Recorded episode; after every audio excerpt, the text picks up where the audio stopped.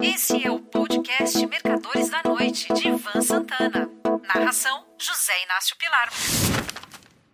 O governo e a Vale.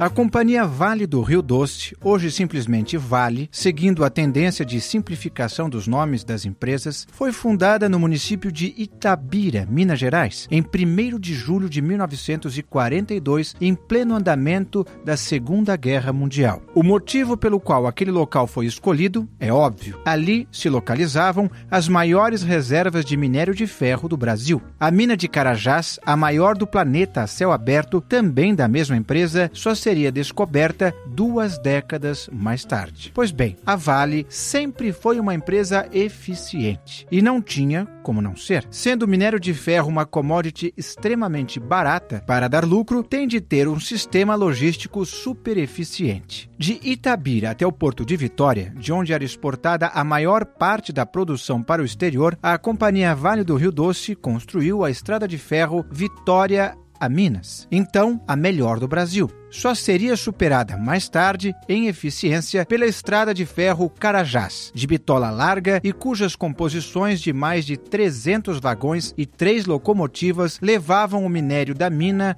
até o porto de Itaqui, no Maranhão, a uma distância de 892 quilômetros, onde é exportado para os países consumidores, com destaque para a China. Quando o governo Fernando Henrique Cardoso decidiu implementar um programa de privatização de estatais, optou pelas mais mais atrativas e também pelas totalmente ineficientes. A primeira foi a Uzi Minas, que chegou a ser a usina siderúrgica de maior produtividade do mundo, após ter contratado um programa de reestruturação com a empresa americana Booz Allen Hamilton seguiu-se a Vale. Desnecessário dizer que essas duas privatizações sofreram forte oposição da esquerda, liderada pelo PT. Pois bem, apesar de já serem eficientes enquanto estatais, tanto a Uzi Minas como a Vale, após as privatizações, passaram a recolher de imposto de renda mais do que pagavam de dividendos ao Tesouro quando eram controladas acionariamente pelo governo. Na área de telecomunicações, as empresas privatizadas passaram a fornecer linhas e conexões de celulares aos usuários,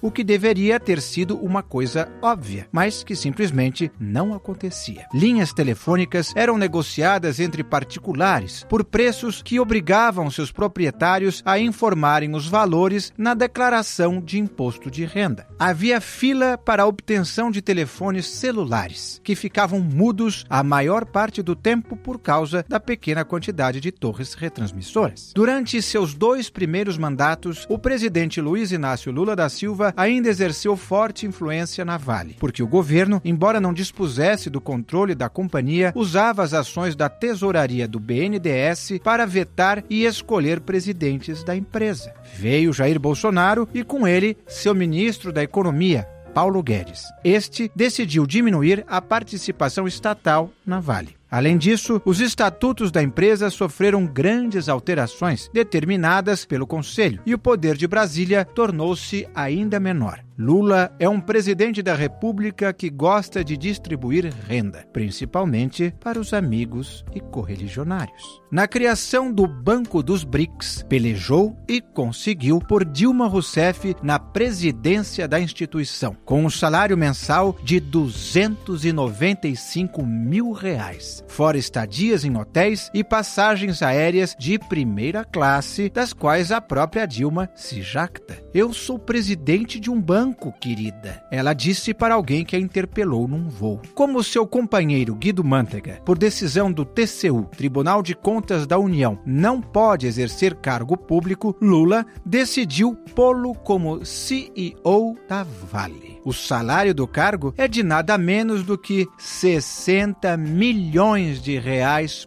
por ano. Como não logrou êxito em sua exigência, a versão oficial é que Mantega desistiu do cargo, agora está procurando se vingar. A primeira medida retaliatória é cobrar da Vale 25,7 bilhões de reais pela renovação da concessão das estradas de ferro Carajás e Vitória Minas. Por essas razões, os investidores estão com medo de aplicar em ações da empresa Vale 3 SA, na B3. Lula Lula parece que não percebeu que venceu as eleições presidenciais de 2022 por uma diferença de apenas 1,6% sobre seu adversário. E mesmo assim, tendo grande parte dos votos sido obtida por rejeição ao oponente do que por um entusiasmo do eleitor por um governo de esquerda, socializante e antiprivatista. Acredito que boa parte do que está acontecendo se deve ao recesso simultâneo do legislativo e do judiciário, dando margens a Lula de pôr as manguinhas de fora. Logo, ele terá de se sentar no colo dos presidentes da Câmara dos Deputados e do Senado Federal, tal como aconteceu na segunda metade do governo de Jair Bolsonaro e no governo petista até aqui. Por isso,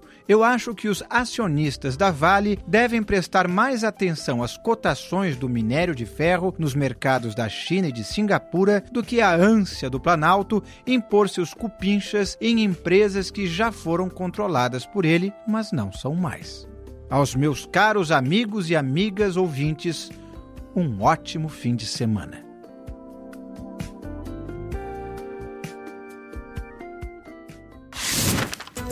Você ouviu Mercadores da Noite de Ivan Santana. Narração: José Inácio Pilar.